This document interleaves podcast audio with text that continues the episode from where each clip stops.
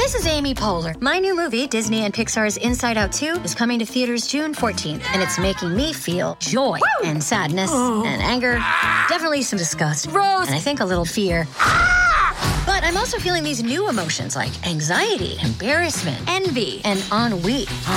It's what you call the boredom. Okay, that one was weird. It's gonna be the feel everything movie of the summer. Disney and Pixar's Inside Out 2, rated PG, parental guidance suggested. Only in theaters June 14th. Get tickets now. Hello, hello, and welcome back to Badass Fest 5, Week 2. We're, we're, we're rolling on with Demolition Man, 1993. Is this the highest grossing film of the year? Or is it just one of the top grossing films? Ooh, I know it debuted at number one, but I couldn't tell you over It, whole it year. made a lot of money. It's directed by Marco Brambilla. Brambilla? Uh, who is, as far as I can tell, does a lot of highly technical art installations for galleries, and he does a lot of tech heavy short films and featurettes. And he also did one of the highest uh, grossing films of 1993. He doesn't have a lot of, of credits you'd recognize. Screenplay is written by three men: Daniel Walters, I'm sorry, Waters, who wrote Heather's, Hudson Hawk, Batman Returns, Robert Reneau, and Peter M. Lenkov, who uh, is primarily known as being the showrunner for CBS's reboot series, Hawaii Five O, MacGyver, Magnum PI. It stars Sylvester Stallone. He standing atop the Mount Rushmore of badasses. Wesley Snipes, you've seen him in Major League, New Jack City, White Men Can't Jump. He was Blade until Mahershala is going to take over. Sandra Bullock uh, got started in Speed, The Net, While You Were Sleeping, Miss Congeniality. She's lately in Bird Box, the uh, Netflix sci-fi sci-fi thriller. Nigel Hawthorne, who this was his this this is essentially audition role for the Madness of King George.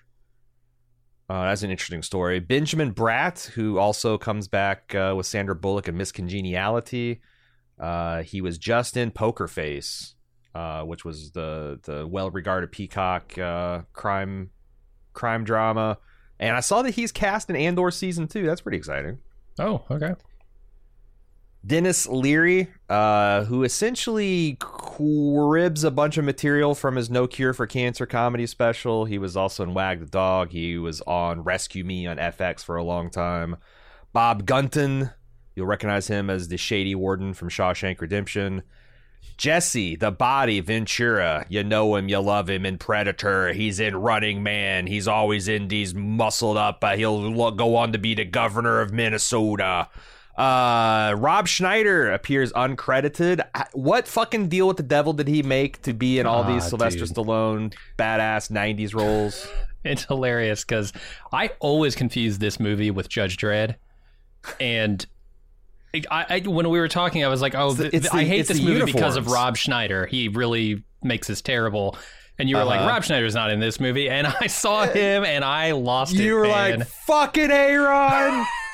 he's in both of these. How? never, never would have approved the Rob Schneider podcast. Nope. Uh, did you recognize Jack Black as one of the background scraps, scrappers, wasteland I- scrappers? I never picked him out. I, I saw his name in the credits on IMDb, and I was looking for him, kinda, but I didn't see him. I think next year he will go on to form Tenacious D. Uh, Alright. But he had water. He he he played. He got his career started playing a bunch of wasteland scrappers in Waterworld, and now this. Oh yeah. Um, Demolition Man, 1993. It's uh, this is this is where the uh, the reign of the badasses started to falter a little bit, you know. Uh, and by the by the late 90s, they'd be all but extinct.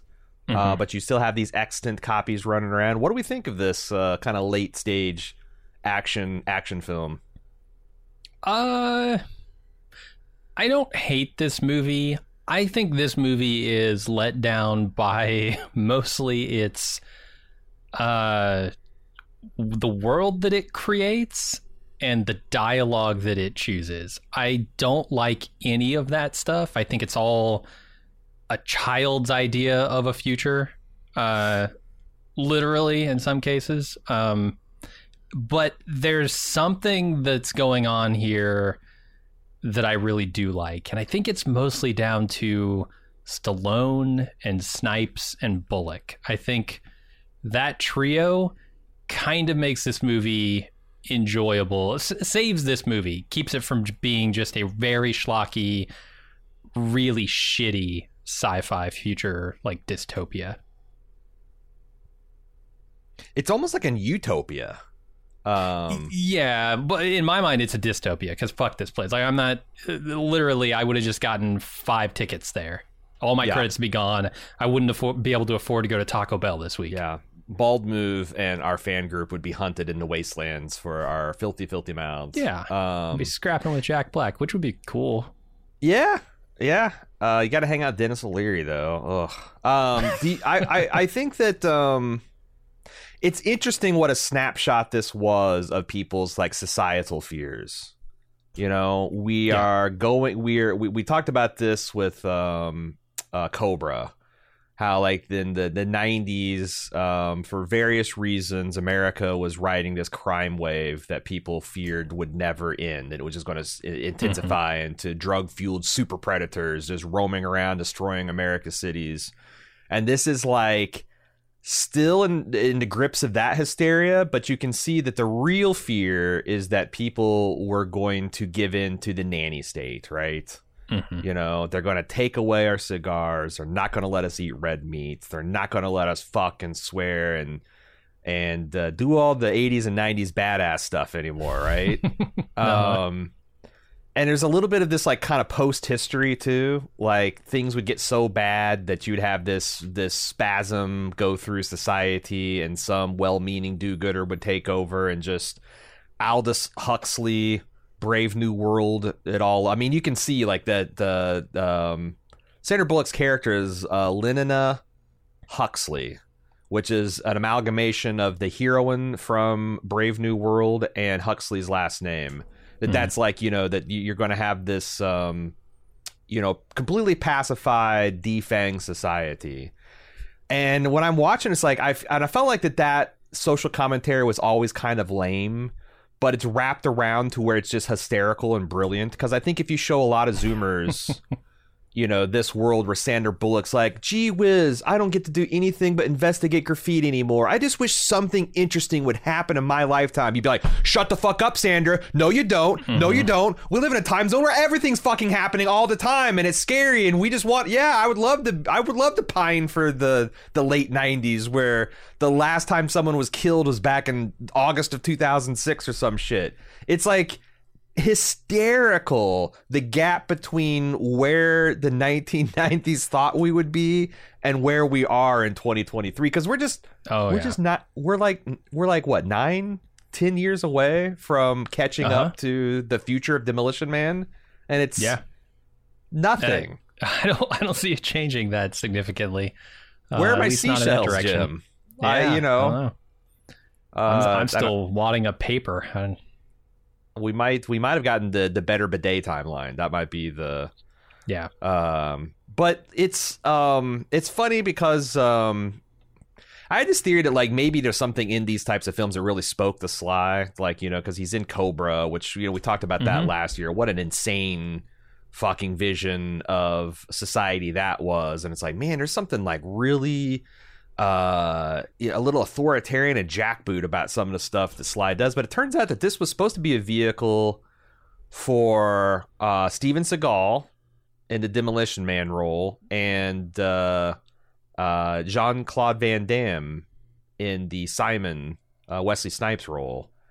And because these two could not get it together enough to decide who's going to be the villain and who's going to be the hero, they scrapped the project and then reconstituted it with Sly and, and Wesley in the. Uh...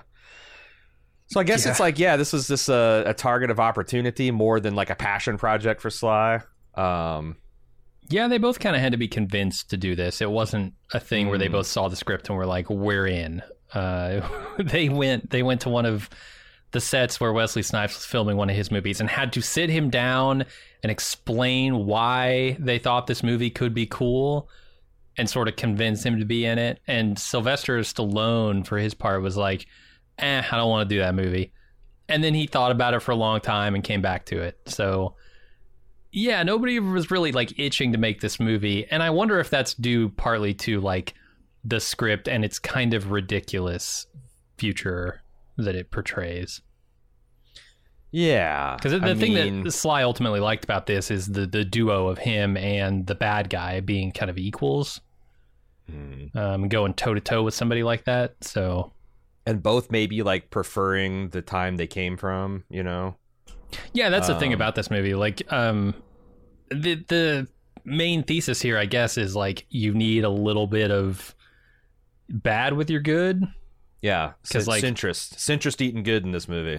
Yeah, for sure. Uh, and that could be it. You know, uh, Stallone could be like, yeah, it'd be great and nice to have a society where nobody does anything bad, but look what it look what that turns into here. Um, but, but also, you need guys like me, guys who are willing to pick up a gun, uh, destroy a few buildings, kill a few innocents in the process. You need that. I think the movie would be more effective if they showed the guy who's engineering the utopia if he like had something more like okay. I think this movie coasts a lot on just knowing that this guy's program of like genetic manipulation and drug therapy and societal control is just inherently bad. Because you look at his results and it's just like damn, you know. Uh this this this is uh I, you know brightly lit happy people and walkable cities. Uh, it, it it it I don't think they did enough um of just showing like it's like the things that are bad in this society are things that like mid 90s people would think are bad just to like extreme political correct speech almost to the to the extent that's like you've got uh, 1984 newspeak you know people are like unironically saying stuff like double plus ungood or double Mhm. joy or enhance your calm uh it, it's, Yeah, it's, it's, like the things it's like that are annoying. just cringe. I uh, like it's I, cringe. That's yeah. right. It's it- this guy's not like, and then once I have everyone cowed, I'm going to da da da da da. It's And- like and for no, all you I'm- people listening in 2032 to this podcast and Yeah. just cringed at hearing me use the word cringe in that in that way, that's exactly how I felt watching this movie. Yeah. Yeah, it is like the things that were bad in this world were like the thing just yeah, like cringe. You know? Uh, Uh it's like like like TikTok cringe is what is the worst Oof. things about this society. But uh and and the other thing is like uh, it's like I thought also when we meet the wasteland scrappers that these were going to be, you know, uh th- they're going to be some kind of persecuted minorities. but no these are just people who want to smoke cigars in smoking sections and die of high Mhm. cholesterol they're just the people who refuse uh this is the the, the the the call to better society and they just kind of live in the sewers because that's better than getting tickets for saying the word fuck and i'm like okay and then like they have denis Yeah. leary give this big speech and I'm Mhm. like, the first half of it when he co- uncorks, I'm like, okay, yeah, let let him cook, stand back. But he gets to like, and I want to smoke cigars the size of Cincinnati in a non-smoking section. I'm like, look, okay, listen, Denis. Uh, uh, yeah, as a non-smoker, I want to stop you right there and say, get that fucking Cincy stogie out of my face. Um, Mhm. but yeah, I guess Salah at the end, it's like you guys got to find some kind of happy medium between. What is the happy medium between Denis Leary getting to smoke his giant cigar in people's faces and enhancing your calm? Like somebody gets their way and some other person doesn't. I, I don't know. Yeah, I mean, the ultimately the thing about this movie's worldview is there there needs to be a happy medium, and I look at both of the worlds they portray. The one of Los Angeles, 1996, which was Mhm. three years after this movie was made. They said it was just going to turn into a hellscape. Where it- you know evil people are just the- murdering and and Yeah. having wars like in the streets, sure, whatever. Not just people. Bi- restaurant, uh, the fast food joint. Sure, will, sure. will have unsanctioned battles in the wastelands. Yeah. Yeah, and th- they portray that as being just like a hellscape in LA. Uh, and then they portray a different kind of hellscape in my mind, which is 2032's Mhm. San Lo- San Angeles, uh, which I think is is okay, maybe not equally as bad, but it's damn near it. Uh, I would not want to live in that society for sure. I'd be one of the wasteland scrappers. Would you really? Because I was Yeah. thinking like between the 1996 and the 2032, I would, I would probably just collect '90s memorabilia in the 2032 level or uh, uh, world. Um, I couldn't but do it. uh, I couldn't. but you're right. I It- couldn't it's like live in that. It's it's the exact. It's crazy in the exact opposite way. Yeah, and it's like one of those things where it's like it's something it's a dichotomy that I think America truly believes in that you can't do you can't have Mhm. well-funded social programs where you have nice cities and nice services and social service without like severe restrictions on your freedom of expression. Yeah. You know. Um, Which I think is foolish, but and it's so weird that it's lot of people always it's it. always it, it well it's not always but i guess in dumb action movies it's always reduced to like oh you can't swear oh they don't want you eating red meat and smoking cigars. And it, it's never like i Yeah. want to be able to advocate for my political points in the public square. And you know it's always just the stupidest shit you know? It's i want to roll coal They they reduce Yes, everyone to that's children, what and that's the thing I hate about it.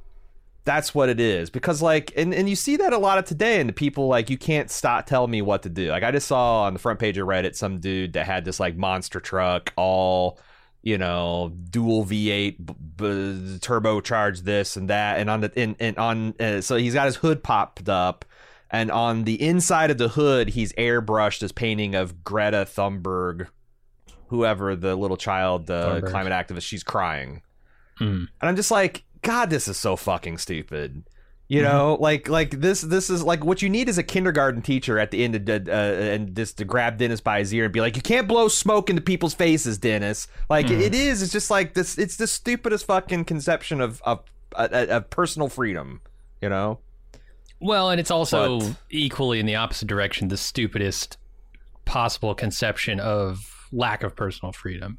It's Right. like that that somehow if you take away any amount of freedom, you're reducing people to mindless zombie children. It's it's Right. not true. It's not. Yeah, they're all third graders. Yeah, and and it'll happen in a generation. that if yeah, know? if I can't blow smoke in your face, suddenly I'm acting like a 5-year-old. No. Yeah, yeah. But it's it, I think the older the movie gets, the funnier this stuff is because you know they take this thing where they try to establish a new way of talking, and obviously that's not happening. Um, but like yeah, like this this society, the, this movie's thesis is the Rodney King riots would just never stop and intensify until all of America's cities burned, and then as an extreme reaction to that, you you would uh, uh, encase society in foam so that nothing bad could ever happen. Um, Mhm. But I, like I said, I think some of that stuff is extremely funny, and Sure. uh, Sly for his part does a really good job of like literal frozen caveman lawyer. You know, frozen cave. They they call him that frozen caveman cop essentially. Mhm. Uh, and his reaction to and, and the way he games the system. Like one of my favorite parts is him people making fun of him not knowing how to wipe his ass with the seashells and then him realizing this little drone drone is going to give him these tickets every time he says swears Mhm. So to to round that corner, he goes up and says, "Listen, you fucking dumbass duck fucking." He, he this the stream of it saying it's, it's obscenity. He ends with duck fucking pain in the ass. Gets him enough paper to go to the bathroom and wipe his ass with, and that Yep. I just think that's that's that's really funny. He's probably going It's- to ruin the plumbing, right? well. I mean, that, know. the plumbing in the PD there is shot. He's going to commit a that. class three felony against the uh, uh, the toilet in the, the police bathroom. Mhm. Uh, but you know, he obviously doesn't care. He's going to break the law. Um, and there's a lot of other like really funny uh, technical things, like the idea that we're going to have fully working cryo freezers by 1996. I thought that was hilarious. The fact Mhm. that this future world has voice enabled handcuffs, so you can just be like unlock, and they do. You know? Mhm. It's like there's just so many really funny um, conceptions they have of future society uh, that I, I just think is really funny in the year 2023. It's probably going to get funnier and funnier uh, as we go on. yeah, we should probably talk about the actual like what this movie is about, and then maybe come back to that because I want to talk a little bit more Yeah. about their conception of it. Yeah, let's do that. We'll be right back with more Bald Move after this brief pause.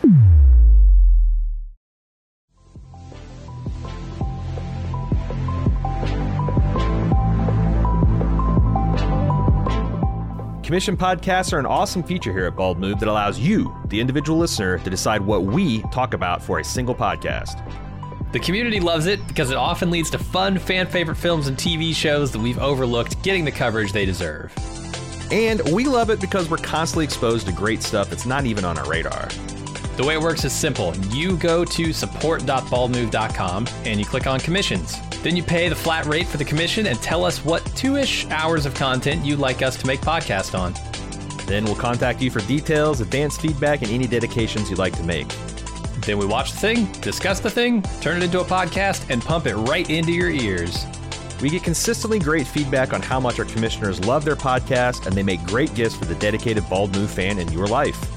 And who knows, that dedicated fan could even be you. Treat yourself. Check out support.baldmove.com for more info.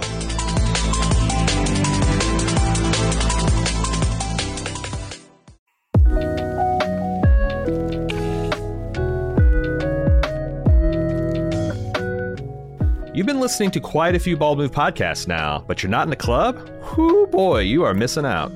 Not only are all of our premium club podcast feeds completely ad free, but we have lots of other great content exclusively for people in the club.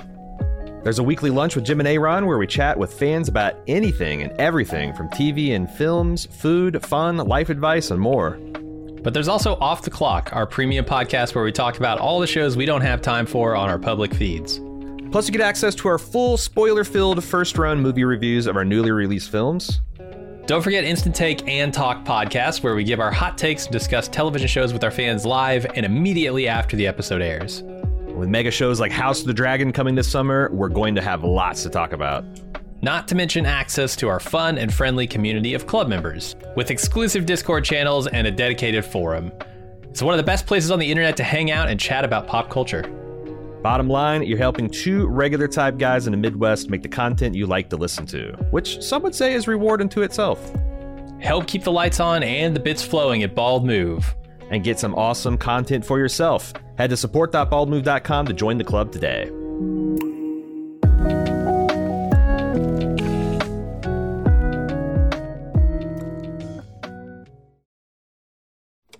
And now, back with more Bald Move. This movie is about Sylvester Stallone, who his name's John Spartan. Uh and uh, he is one of LA's last I mean, our his top cop. I don't know. He's called the Demolition Man because he does severe property damage uh, uh, every time he goes and apprehends a, a criminal. Uh, his arch nemesis is a man named Simon Phoenix, played by Wesley Snipes, who is, you know, um, the super predator that you're here. He's just completely amoral. He's physically strong. He doesn't have any ambitions or goals other than sowing chaos and disorder. He's essentially a, a Joker character. Yeah. He kidnaps a bus full of people and lures John Spartan into a climactic showdown where he blows up the building they're in. Uh, they find 30 corpses in the building. John Spartan is uh, sentenced to 30 plus years in cryo prison for mm-hmm. the loss of innocent life and the disregarding of police orders. Uh, and he is frozen. We are now in the year 30, no, 2032. And somehow, through an incredible series of events, Simon Phoenix escapes the cryo prison.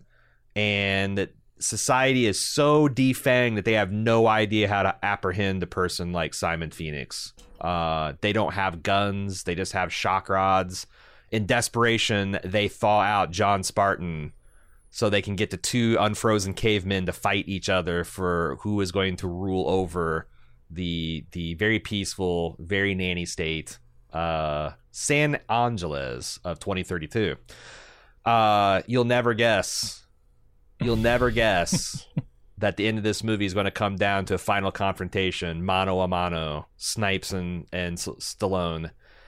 Uh, all right, mm-hmm. so if you haven't seen the movie, there's your primer. Go watch it. By the way, it's a free stream on uh, Max right now. Mm-hmm. Um, Assuming you've paid for Max, yeah. True, true. Assuming you free. paid for Max, you can you can watch you can stream it for free. Uh, it's part of your your your services. Um, all right, we have now talked about the movie. Let's get into it. You yeah, the thing that I don't that I don't get about their worldview. Uh, a, I don't know how far it extends. It seems like it's just a San Angeles thing, and they never show you the state of the rest of the world. So, uh, yeah, I guess their idea is that it's spread everywhere, the violence, and like all all cities are either hellscapes, uh, festering, you know, shitholes, or they're this. I read a Or is this compelling. just San Angeles? I read a compelling uh, fan theory that ties this to the world of Judge Dredd because Judge Dredd in the early 21st century, the world collapses into violence and just a few mega cities remain, like uh, the remains of New York, Philadelphia, Boston, become mega city one on the East Coast. Um, and then Mhm. this is like the proto mega city on the West Coast because they, they mention at some point that, that San Angeles is a uh, mashup of the remains of Los Angeles, San Diego, and one other community. Oh, maybe. Um, That's that's one of the things they get right. I believe that San Diego and Los Angeles could grow to the point where they will just eventually merge. emerge. Yeah. yeah. They're pretty far away, but also they're pretty big. Yeah, Mega City 2 West Coast Edition. And that like Yeah. the yeah, like the middle parts of the city are essentially an irradiated wasteland, but there are attempts to like build something different, um, either utopian or dystopian on the coasts. But but my understanding is yeah, that that there, much of the world is devastated, destroyed. I don't Mhm. like Here- is there the a, a federal government that's like saying, "Hey, you can't fucking g- genetically you know, socially engineer our cities? What the fuck?" Apparently not, Um, because this guy's able to do it. The thing I don't understand about this world they've created is why everyone has forgotten what shit was like. The- literally, the Yeah. only person who remembers anything prior to like twenty, what twenty twenty, is Yeah. this old black dude working at the police department. He's Yeah, the Bill only guy who remembers anything, even though everybody else in this is aged to the point where they probably should remember something. I think like you Brat don't remember the conclusion of the wars. You don't would remember. be young enough and they're they're they're drug at, you know enhanced Yeah. enough that they might not. But yeah, yeah. What's They might not, Shawshank's? What's Shawshank's deal? He's like sixty years yeah, old. and he doesn't remember a goddamn thing about the old world. Like not how to police, not what it was like, not any of it. And I, I And- really don't understand where they get off with the the memory black hole here. Well, there's there's a lot of like uh, side dialogue implying that this is uh, Aldous Huxley, Brave New World. Um, people are drugged and their their bodies and their minds are manipulated, conditioned. You know, they talk about the mental conditioning that goes on in the. Uh, well, they talk about that with prisoners. Like they're given knitting programs and shit. They're uploaded into them, and I. Okay, that's one thing, but what about the people who never went to prison? I think you're supposed to understand that they too have been like there's something in the water. There's something that's forcing society to be gentle. It's not something that uh, everyone has just like uh, decided because of their you know oh we got to do better. Um, well, maybe I missed it, but I don't recall them ever saying anything. You know, I mean, there, like I said, that. there, there, there were a couple of things where they kind of implied, and also this movie got edited all the hell and back, Mhm, like by yeah. three separate editors. So there are some contin- con- continuity errors, and there's like lots of things been cut out of this movie. So, but I think that's what you're Mhm. supposed to understand. But the thing is that it's okay. So if everybody's gen- uh, been engineered to where they don't remember the four times, how do you explain the old black guy? Sure. Is he just like I ain't gonna take the pills? You know, like Well, I just you ain't gonna live in our society. Oh, is what I would expect. But like, right. he's there. Right. Yeah.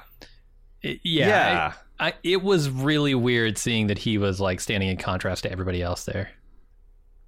Yeah. Um I thought that it, it like I said, it, I don't know if it 100% makes sense. Um I got to say that like one thing about a lot of Stallone's movies um is when he's getting chewed out by a police captain for doing something, I tend to kind of agree. Like, I, I remember this with Cobra last year and this movie too, where you know, uh, the captain shows up and is like, Jesus Christ, John, why did you have to go in alone? Why didn't you wait for backup? Why didn't and Stallone's like, oh, I just got to, uh, and he doesn't, he's like, because the whole time I'm thinking, you know, when they're going over, they, they got the Chinook scene and he's delivered through this goofy ass bungee delivery system. The whole time I'm like, why are you the only one going into this hostage situation? Yeah. Like, what the fuck, dude? But, Still uh, incapable of catching the guy. Uh, I guess. uh, hilariously, that's also true in Stop or My Mom Will Shoot. He does so many things. Right. I like agreeing he should get chewed out for that. Yeah, like dude, like the, may- maybe there is there is a, a point to all these police procedures, especially since he doesn't seem to be the brightest bulb. Um, in particular, he walks into a trap that Wesley Snipes has set by knifing open a bunch of uh, drums of gasoline, and he gets okay. The Dude. entire room is flooded a half inch deep with gasoline, and John Spartan, walks right into the middle of it. I, I'm just thinking, like, what must it smell like in that room? That's what I'm I'm surprised he's still standing from the fumes. Yes, they should have three brain cells between the two of them. None of them should be able to do anything as complex as light a torch or do. But like, I don't know. It's just, oh my it's just, god! It's That's just, it's just like, how do you not, how do you not notice the gasoline? And then when he does light the gasoline on fire, in most movies, like the they do that with the bad guy, and he'd go up in flames instantly, and he'd fall over and die. In this, John Spartan is not burned, but the gun is burned out of his hand. Yeah, I've never seen so I've seen people shoot guns out of others' hands, and that's always iffy. This the flames burn it, like specifically burn the gun out of his hand. the gun gets blown to safety. It could have been in real danger here, but no, it's going to make it. I mean, yeah, like this this room is so full of gas vapor, and they make Mhm. it seem like it's just like oh, just a little bit of fire, and if you run fast enough, you can get out of it. Um, it's just also, really yeah, funny. no one is living through that explosion that happens Oh, at the end. Like No. th- th- they do this twice in the movie where they show an explosion that would kill for miles around. Mhm. Uh, and so they show Sylvester Stallone running from the room where it's happening, and then the next cut is they cut to him just kind of walking off near the grounds of the explosion. right. I think there was a smudge on him, maybe, Mhm. uh, and they do that twice. Yeah, he and this is not just like when it like a Hollywood explosion. They found the building that was scheduled to be demolished, and they went to this place, bumfuck place in Kentucky, set the whole thing on fire before they blew the charges, and imploded a building that presumably John Spartan was in the middle of this giant Yeah. industrial complex being dropped on them, and he's just gonna And he's got gonna a room out. stacked with barrels of C4. I, I didn't know Mhm. C4 came in barrels, A, but B, he's very close to ground zero of this explosion. True. Uh, multiple kicks to the nuts in this movie. Um, Took the cake from Total Recall. I thought there were a lot in Total Recall, but I'm counting them. I'm as could do you remember in in Armageddon? Is there a, a, a, a racking? Because if we get if, there's there's probably one in Enter the Dragon. We might go Almost four for four for ball destruction in this. Uh, Does This Liv badass. Tyler ever kick Ben Affleck in the balls? I don't think so. someone might get kneed in the groin though. You know, like Steve Buscemi probably deserves it at a couple points in the movie. Yeah, maybe he sits down too hard on the bomb at some point. Does that count? So, yeah, yeah, I, groin trauma. I'm looking for groin trauma. We're trying to Yeah. go four for four this year. Uh, but but yeah, we got we got a we got a we got a trauma to the balls uh, uh, combo. We'll see if uh, Maybe we need to change it up and do Armageddon Idiocracy instead. mm, that would definitely we definitely get uh, you know ow my balls. hmm Um. So yeah, we talked about that. There was uh, they found thirty bodies in the wreckage, and uh, when uh, I remember the first time I saw this movie, and I'm like, oh well, fucking Wesley Snipes where I killed them all because uh, Sly did a full body scan. There was no heat signatures. How how to and and Mhm. what's funny is like.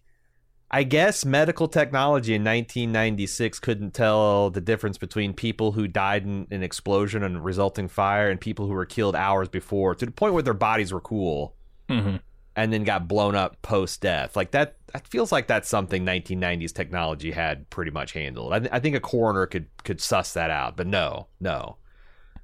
He gets, yeah, I guess how much uh, damage is done to the body, right? Like in that explosion. Maybe they were so burnt up and so mangled that you couldn't tell that they were already dead. I guess that's true. Um, yeah, I guess if they're burnt to skeletons, maybe they were. yeah, maybe they were just bones. just bones. Um, I was So surprised get- that the word of a coked up criminal could get you sent away. Uh, that's the thing that really bothers me about the setup of this movie is to send John Spartan to the freezers to cryo prison for what is clearly the bad guy killing a bunch of people. yeah, I think is a huge miscarriage of justice. Yeah. Even they don't. They he never heard of qualified immunity in this. In this. In this apparently not, yeah. Universe. even though this is the universe where you might actually make a good argument for it, where you have you know gang wars spreading to the Right. entirety of the country and Wesley Snipes out there, yeah. Um, I don't see. Uh, I want to talk about this this goofy ass bungee delivery system because I thought. I don't know if anyone's ever done this before. I guess Goldeneye comes close, but the idea of someone bungee jumping and then like having precise enough timing and uh, like uh, altitude of the helicopter where they essentially get to zero momentum as their feet touch the ground, and then they just like cut the cord or put a thing and and, and the cord ejects or something. This it doesn't. It feels like they wanted to go with this, but this feels like he just jumped out of a hundred foot out of an air uh, uh, out of helicopter and just fully snapped at the end of that. Just just got. Yeah. Uh, and I'm like, yeah. How how does this actually? Because because the way they envision it is he's still like ten foot above the ground.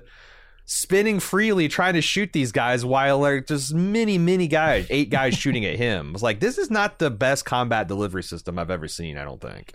No. And the the sudden stop at the bottom is not helping anything. It would really jerk your back. I would think it, it would hurt. It would hurt.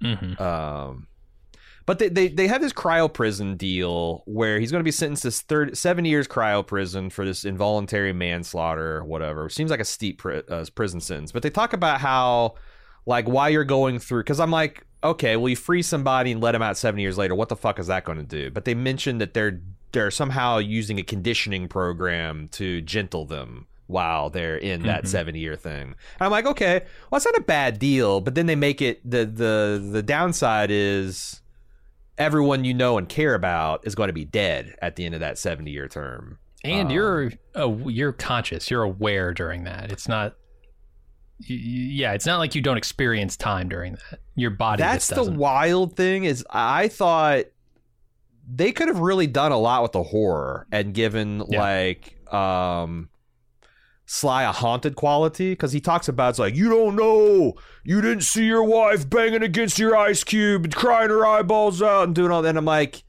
he he has that speech, but like the rest of the movie Mhm. does not like five minutes later he's like, oh yeah, fuck yeah. When Sandra Bullock uh, Yeah. offers, and he seems like he's not touched by any of that. Mhm. I agree. Uh, yeah, it doesn't leave any lasting mark. I think a better movie would have delved into that, but then like we the, the movie would be fundamentally different because there's there's there's not much about this. It's from a better movie. This is just a, a silly slapstick kind of thing. Um, it does give us what I'll say is both a better and somehow worse credit sequence than our first badass movie, Total Recall. Oh Uh, yeah. credit sequence here is so Sly is frozen in this cryo prison into this block of ice.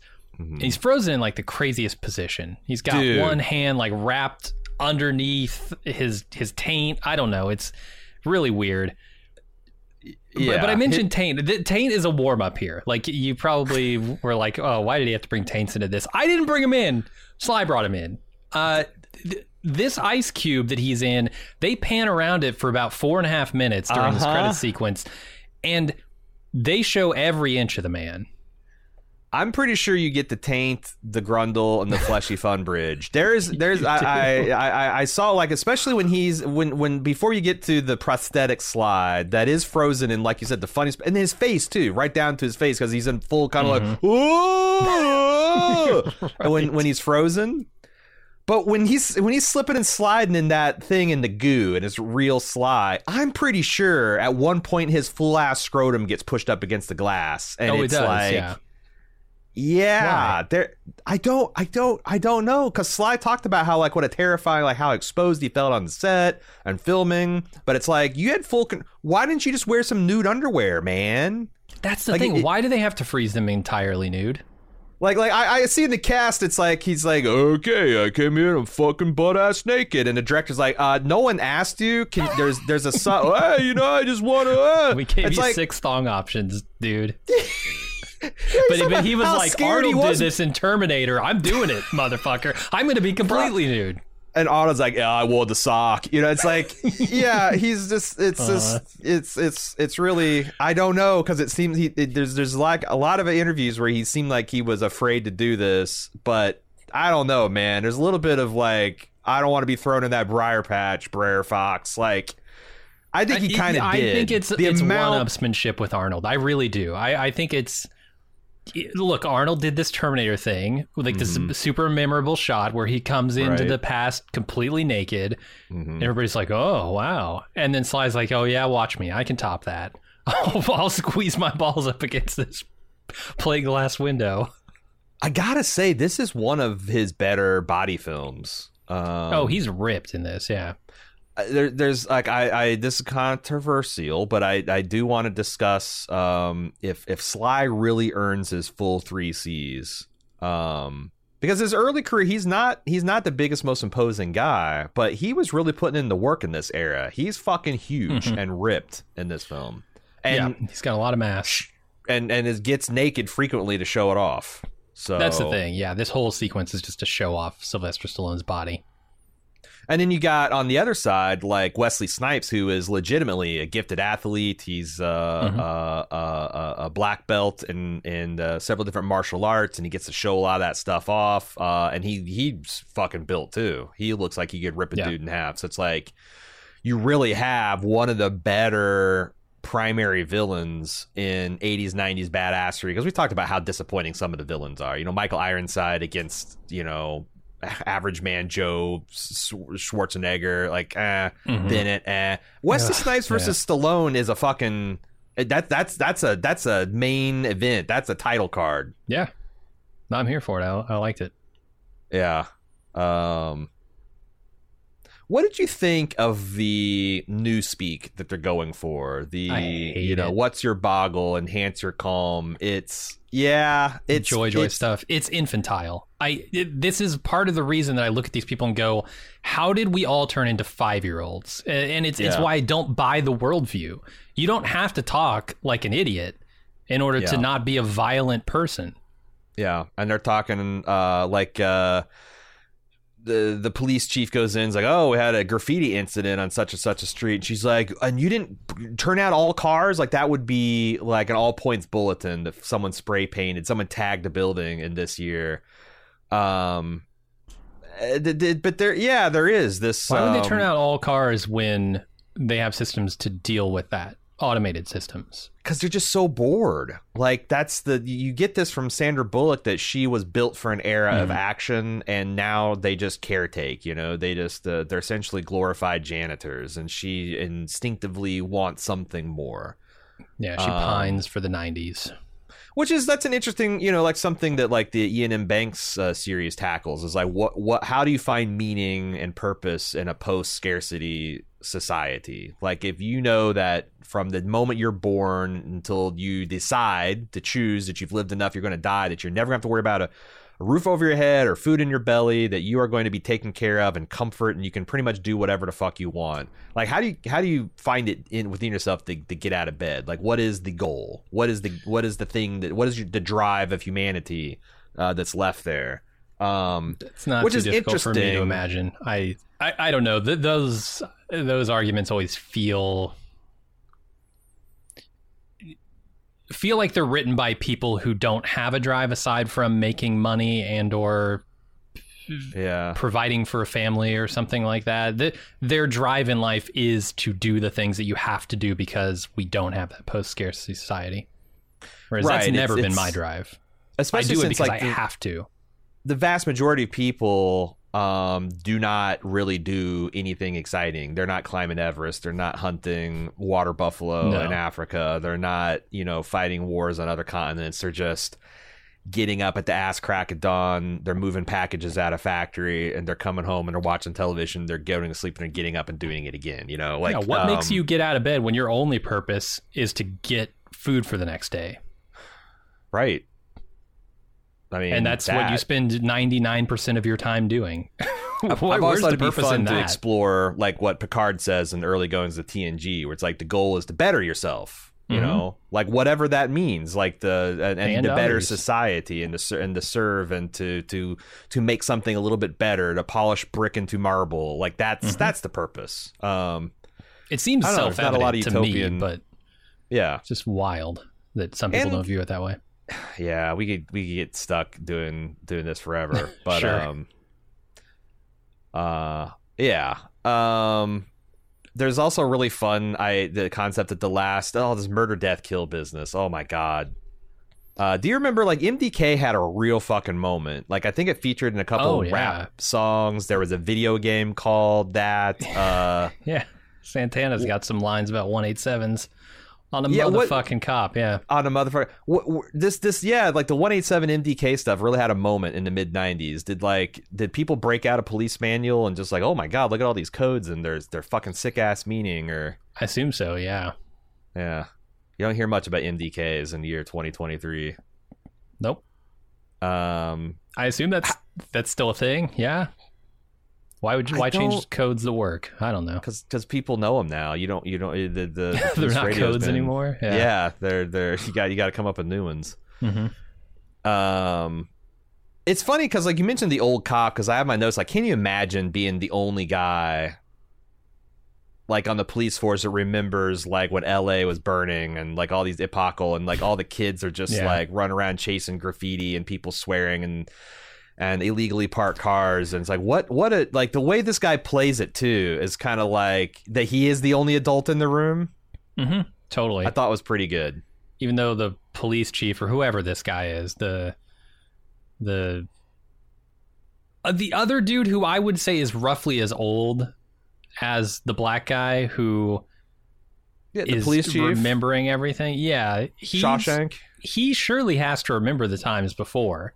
And he acts a little bit more like a reasonable human. He doesn't quite act like a five year old. He's insulting people left and right, especially Yeah. John Spartan. But Mhm. like there's there's a lot of just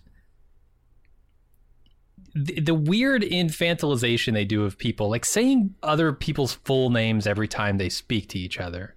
That's Mhm. not that's not a reasonable thing to do. Like, are they so bored that brevity has gone out the window? Like they entertain themselves by remembering people's full names and reciting them is it's it's i think they're also going for it felt to me like they were trying to also crib from like cult like the way that everyone's wearing these weird robes like Uh, reflecting yeah. some kind of eastern like philosophy that some guy read once on the back of a magazine and uh, there, there's a lot of that that like i think you're supposed to there's some moony kind of like brother and sister and and stuff. And i think the full names kind of like is is one of those weird off details that kind of strikes you as like that's these these these kids were homeschool or something you know? It's like one of those deals. Yeah. It It's always like strikes me not as so, they, they weren't properly socialized benjamin bratt or sandra bullock. The, yeah, they focus too much on the infantilization of the characters in Yeah. this world and not enough on the world itself, in my Mhm. opinion. But It's really I do enjoy Benjamin Bratt and Sandra Bullock kind of like wide eyed and like especially at the end where it, it kind of gets stretched where their god hero founder gives them a direct order to take him to prison and they're like debating about oh you know I'm supposed to take you to cryo prison but ah, I just don't know what the there's like some of that where they do sound like it's it's like a debate the Goonies would have you know um, Yeah. and Bullock and, and Bratt both are so fresh faced and young in this movie. dude, yeah, I want to talk about Sandra Bullock because this is kind of her big breakout. I would say, like this is a year before Speed, which everybody thinks of as like her breakout. But this movie was huge, made a ton of money, and she's like at the height of her Sandra Bullock is cute powers, right? Like I don't It's know funny that we talk about ever really we had cuter. We had uh, Sharon Stone just ready to pop off in Basic Mhm. Instinct, the previous. Now we got Sandra Bullock about ready to pop off in Speed, and Yeah. just have a stranglehold on America. Like she was America's sweetheart in Oh, yeah. much of the mid to late nineties. Mhm. No, she's super cute, super appealing in this movie. Yeah, all the things you think of as uh, Sandra Bullock staples later are here. They're just like maybe amped up a notch because of like how young she is, how much energy she has, all that stuff. and and the the infantilization does get you know there's like uh that one community christmas episode where uh god what's her name uh alison Brie. Brie is, you know, doing the Christmas come on to Joel McHale, and you know she's doing this. So show me how to be a Christmas baby daddy kind of stuff. And he's like, you know, there's a there's a there's a line of diminishing returns on Yeah. this. Uh, like like at some point you're like, are you capable of giving consent? Do you have a fully Uh-huh. co- pro- there- there's there's that kind of like I mm, mm, kind of thing to it. Um, but mostly mostly I think it works because the, the the the whole thing of her is like she's the only like she's like one of the few people in the room that is dissatisfied and like is wanting to grow i guess in a 90s hyper violent kind of way hyper violent hyper sexualized kind of way Yeah, and she's obsessed with you know, the 20th century. Um, Yeah. collects things from it. Wants to kind of be a person who lived in the 20th century, but she doesn't know how. What do you make of that whole running gag that they have with her trying to use slang from the from the 1990s and not understanding how to use it and always getting it kind of wrong? i think some of them are funny like you're Mhm. gonna match our meat uh that that was a pretty good one. yeah, lick lick his ass. lick his yeah you really licked his ass uh i i, I kind of like the, the hammer funny. for that joke is not as good as the rest of the jokes for that. They they what was the hammer the final act for that joke is where they say take this job and shovel it. mm. And then Sly's like take this job and shovel it, huh? Close enough. It's it's not as good, it's not as funny and it's not as creative as the other ones. Yeah, yeah. They should have. They should have mixed them together. But maybe they the the they thought that was the height of comedy. to shovel. I guess. Um, can we talk about Simon Phoenix? Sure. I read that Wesley Snipes was embarrassed about his look in this film, and that he really hated the dye job. He really hated the clothes they put him in on. Um, Hmm. I I actually think he looks cool. I saw that he was one of the direct inspirations for Dennis Rodman's crazy hair in the '90s. Yeah. That he really liked Wesley Snipes in this movie and thought he was really fucking cool, and like he's going to add that kind of like flamboyant villainry into his uh, you know sp- showmanship and sportsmanship. Um, I think he, I think he looks. I think the production design of this guy is really cool. Like he varies from like dude that walked out of the dog pound section of Arsenio Hall, come uh like Road Warrior. For sure. Yeah.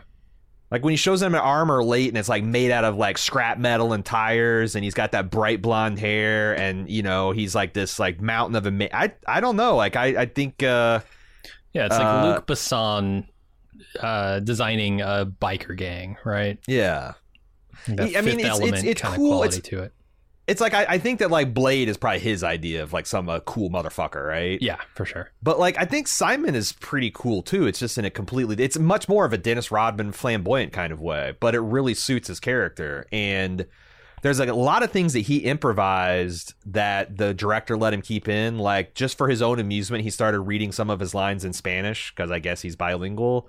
And they just leave that in. It doesn't really make any sense. He's just kind of having fun at some other guy's expense. Mhm. Um, but like, yeah, it worked. uh, it gives him a lot of attitude, which is the number one thing that this guy needs to have. Yeah. Yeah. And uh, just how he's, I just think I, the way he reacts to, you know, the cars and the technology and the swearing is, Mhm. is the same but different from Sly's. And I, I just think he's doing a lot.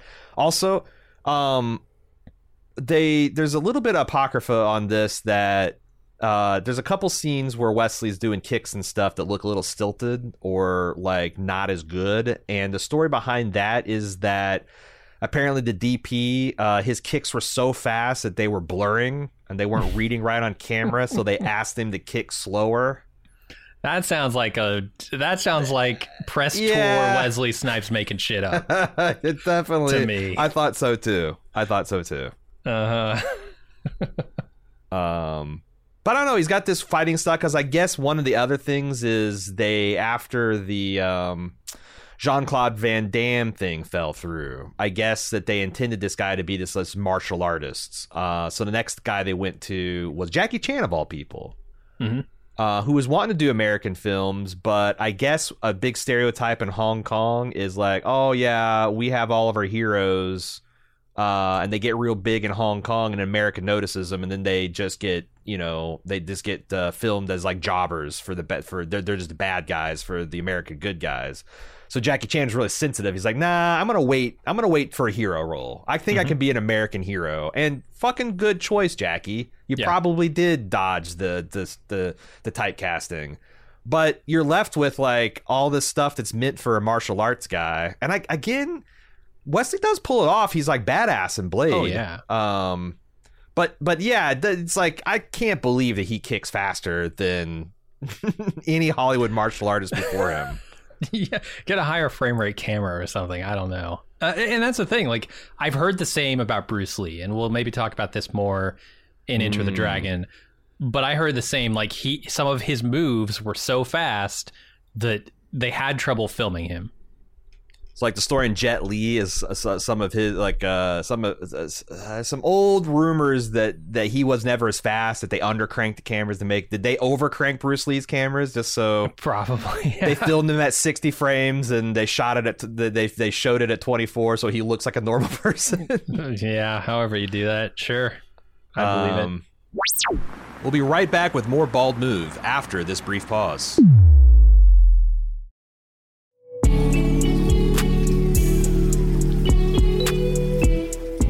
Since the dawn of time, we've been putting clothes on our back that identify us with our people, our group, our tribe. And why Bald Move might be one of the smallest, weirdest tribes out there, transcending all concepts of border, class, culture, and creed, we still have respect for the old ways.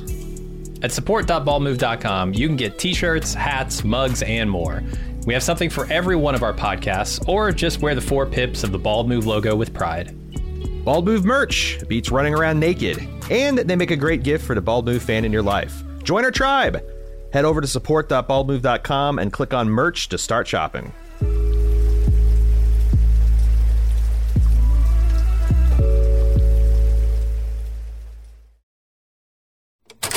And now, back with more Bald Move. I also like, you don't get to see it very often, but they also have Wesley in contact. So he's got this heterochromia. Like he's got one blue eye, one kind of green eye that gives him this, like, you know, that and the blonde hair gives him this kind of like really off kilter, cool look. Mhm. Um, he's got the the the weird fighting style. Um, and he's got some he's he's got some really funny uh, uh funny lines too. I really like like in the, the the one instance where they're trying to apprehend him and they have all these cops come in. They're like, none of them know how to arrest anybody anymore, and they're asking a tricorder for advice. It's like go forward in a in a firm, authoritative voice, ask him to get down on the ground, right? Mhm. And like he just handles all these cops, but there's one where he squares up and he kind of like shadow boxes with them, and just like I don't know, he's just like having fun with these guys, and it- he really sells it. Like this is effortless, and they they also have this really cool hook where you know they establish the concept why these guys are in cryo prison. They are given these you know behavioral modification programs, and apparently John Spartan gets taught to knit, which pays off a little bit later. But they have uh, Wesley Snipes is essentially got Neo from the Matrix training. He's Mhm. got, you know, he was already like this criminal genius, and now they've added like extensive martial arts programs. He can hack any public system. He just knows the passwords to every facility that he needs. So he's got like, he's a real supervillain um, in a way that makes perfect sense in the plot. I thought that was a pretty cool idea, pretty cool angle. Yeah. Made sense.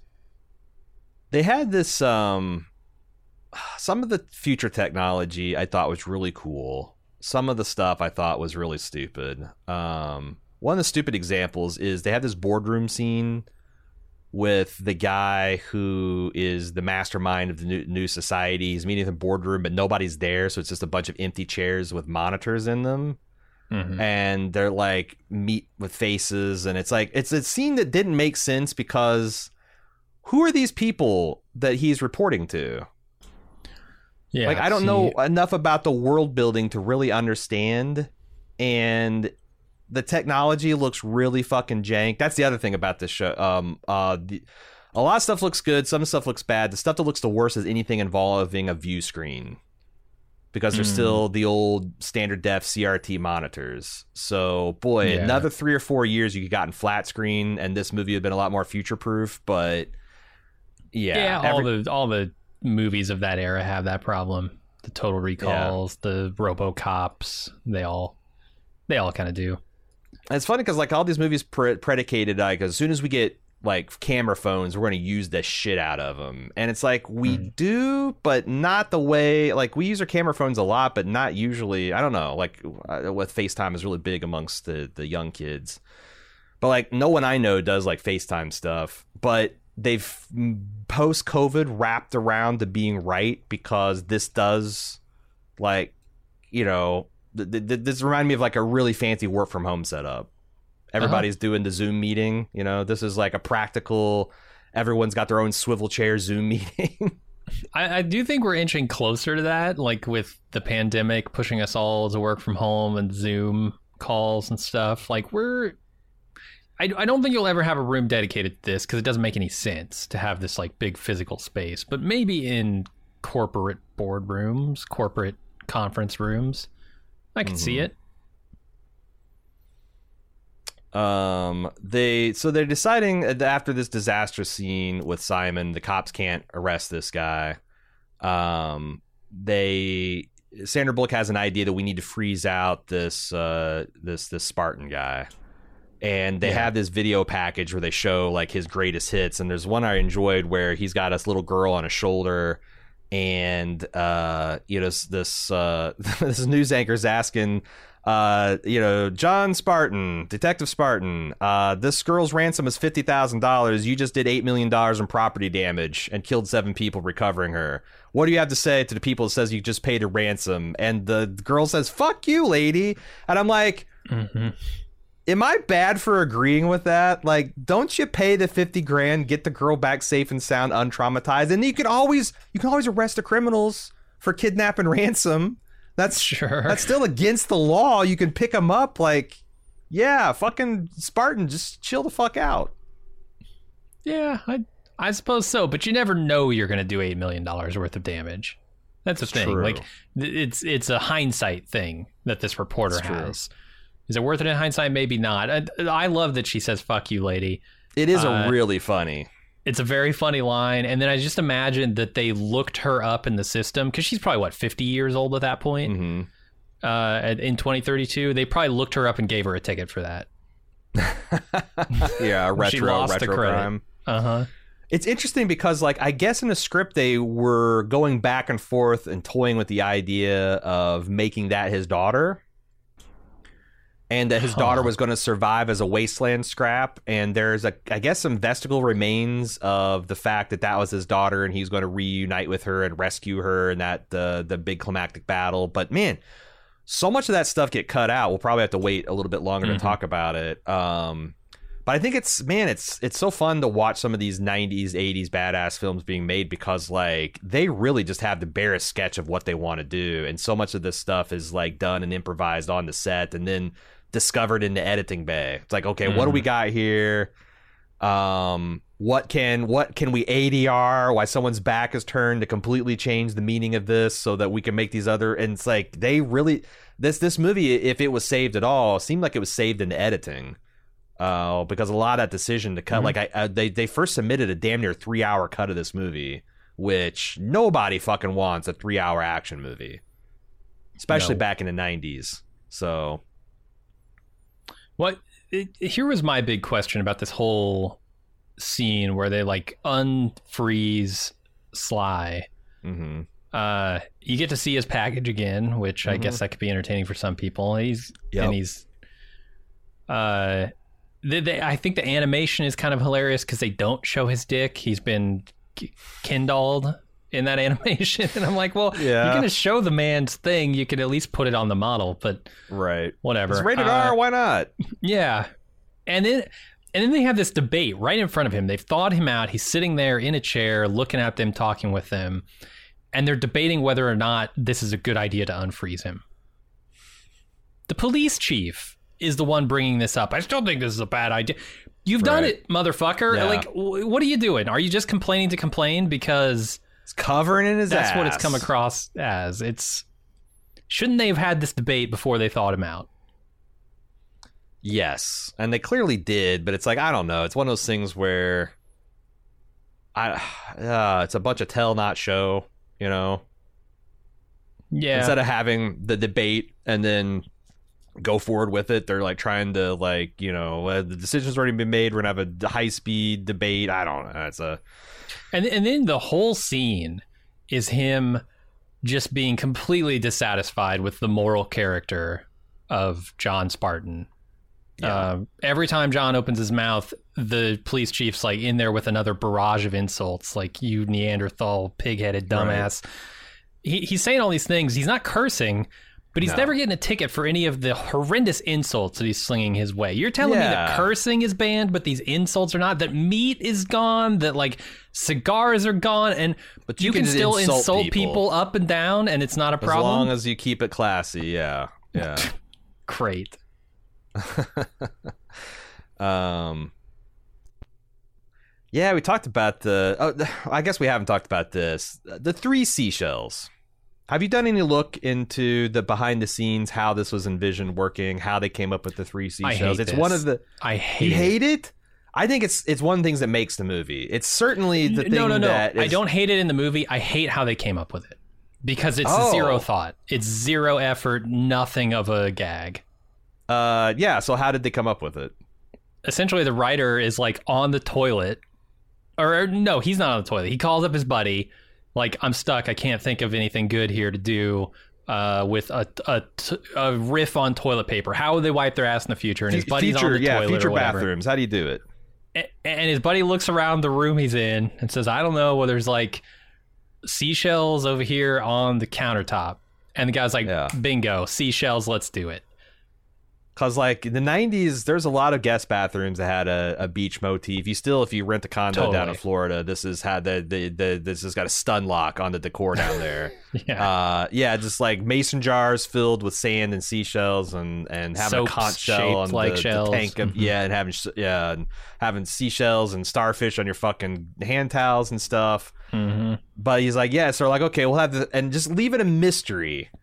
Where it's like it's uh, it's obvious how you use the three shells to the people that use it, but like a person from the 20th century is like, what the fuck are these shells? And it's really something that captures the imagination. People tried to figure it out. Like some popular fan theories are like there are three knobs of bid- a bidet. Like you got the you know like the water Well, they show temperature, the pressure.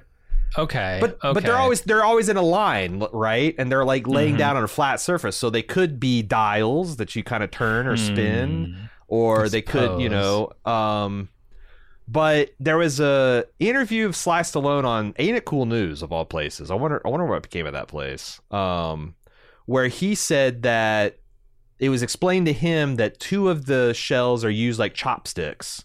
You use it as like a, you know, like a, uh, uh yeah, like chopsticks, like like a Mhm, like a Pac-Man, and you use that to like essentially nibble the the large debris, and then the third the third shell is for scraping.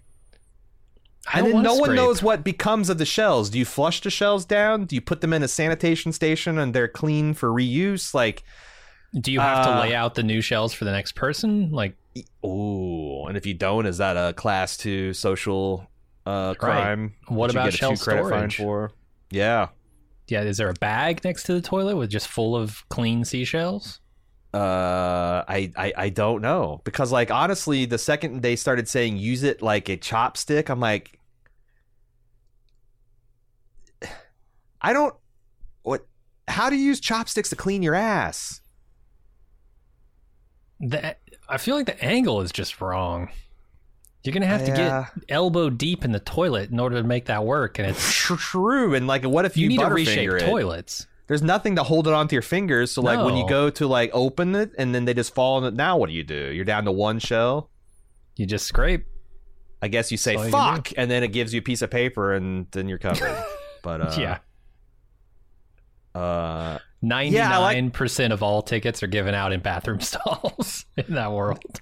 They also mention at some point that there's been 65 amendments to the U.S. Constitution in total. So, like, there's been an unprecedented era of effective gov- uh, of politics. Like, you've been, been able to get like Mhm. full on constitutional amendments. Maybe uh, it helps that 30 states in the middle of the country are just irradiated mm, uh, uh, blast zones now. Um, One of those must have been a full repeal of the Second Amendment because guns are illegal. They're only being Mhm. able to seen in the armory section of the the San Angeles museum. I loved that they used the Quake font to spell out armory in the exhibit, and it Quake? that- I, I was getting Diablo vibes. I think this oh, is it Diablo. can, but it's that kind of you know uh, all the O's have crosses in it because Yes. it's uh, medieval and maybe borderline satanic. Uh, I think it's literally the Diablo font. is it literally because I, I man it maybe Diablo font is literally the Quake font because I was thinking this is certainly like you know Yeah, this is probably like a Quake A standard like shareware font from the True. 80s or 70s or something. I yeah like know. papyrus. Mhm. Uh, but they, uh, I love that. I also love the fact that these guns are stored fully loaded. Mhm. Uh, with all of the, the, they're not like a just an example that's had the firing pin removed. These things are loaded and ready to kill people, and they're just behind glass that you can shatter. It takes a human Good body plan. going through them, but That's You can true. shatter I it. guess, yeah, yeah. You, you need to, to have a moderately heavy person that you can throw through. Here's the Um, thing that confuses me about this and previous scenes because there's a whole sequence where Wesley Snipes breaks out of the cryo prison and the Mhm. cryo prison is also the PD like they're they're one in the same facility Mm. and so Wesley Snipes breaks out they figure out oh no Wesley Snipes is breaking out uh, we can kind of track him we can tra- track the MDKs the murder death kills that he's committing at, in, in real time as he goes through the facility. And everyone is just standing around looking at screens. Like they don't know what the fuck to do. Like they don't have any system for dealing with this at all. This is a prison. Mhm. And maybe this is the first time someone's ever escaped from it, but they have no contingency plan. And yet you go over here to the Hall of Weapons, or Hall of Violence, rather, and they have a full contingency plan for what happens when somebody decides to steal some weapons. There is a full fucking lockdown that Yeah. happens, but not at the PD prison. How do you True. explain that? The museum has one, but not the prison. That's a good. That's a really good question because the set, like these set pieces, required it, and these set pieces were probably written independently from the script. Like, I mean, It's that's like pretty the obvious ultimate appeal, that that's right? the that's the only reason. But Yeah. like these, yeah, these cops, they're so I think the one like so it's like this plot could be a lot serious, but like there is the the grace is that the guy who's running society is trying to let Wesley Snipes out so that he can round up these these wasteland scraps and kill them. Mhm. Um, so like, because like, yeah, how would this guy ever escape? Well, it's But the because police he's chief in- is standing around like a dumbass, and he's old enough to remember crime. Yeah, like he's like he's given the password to the handcuffs. He's given you know all this computer hacking knowledge, all this advanced combat skills. Like the thing that ma- I think the thing that makes sense is like maybe they have that stuff there. It's just that it was all bypassed, or you're supposed to understand that Wesley Snipes knew all the workarounds for it. So, but why wouldn't he? this is like in Robin Hood? Men in Tights. You remember that scene in Robin Hood Men in Tights when uh, Cary Elwes asks Dave Chappelle to watch his back? You know, because they're in a Yeah. fight scene, and he, he goes, "Okay, gotcha," and then he watches his back, and he, uh, Cary Elwes gets punched three times, and he's like, "Your back just got punched three times." Because he's Mhm. watching it. He's literally just watching it. right. that was this scene with the police chief standing around watching Wesley Snipes murder, death, kill everybody. He, but he has can't do anything about it. Like there there hasn't been a person killed for almost thirty years in this world. Surely he was on the force when people were being killed. He knows 30. proper procedure. He's like 60 years old, man. I was gonna say I want to keep back to him being chemically altered, but like I don't understand why Bill Cobbs isn't. You know, because Bill Right. Cobbs like, yeah, I know, I remember all this shit when it used to be. Yeah, so they need to make him the captain, I guess. yeah, yeah, he should have been the one to deal with Snipes because he's the only one with it. There's a lot of fun in universe nods, like so Sylvester Stallone stars in this movie, but Wesley Snipes calls like one the future dummies that has like the laser cannon or whatever. Uh, he calls it Rambo. hmm Uh, they're also mentioned that they they passed the 61st Amendment to the Constitution that allows uh, naturalized citizens to run for president, and President Schwarzenegger has been serving multiple terms. Which I I love, like uh, Sylvester, you know, because we, we talked about the the rivalry these men had in the 80s and 90s, and like his just complete Mhm. disbelief that Arnold Schwarzenegger would be a president. Which he wasn't too far from it. Like the governor of California That's the is and like this all one predates step away. this. If he were born in America, he probably could have been. Yeah, this this all predates that because I thought like, oh, this is kind of funny because in in Uh-huh. at, at in the in the real world, uh, Arnold was serving as governor, but no, that's ten years away. Yeah. Oh no, it's it's well after this. So I, I think it's hilarious.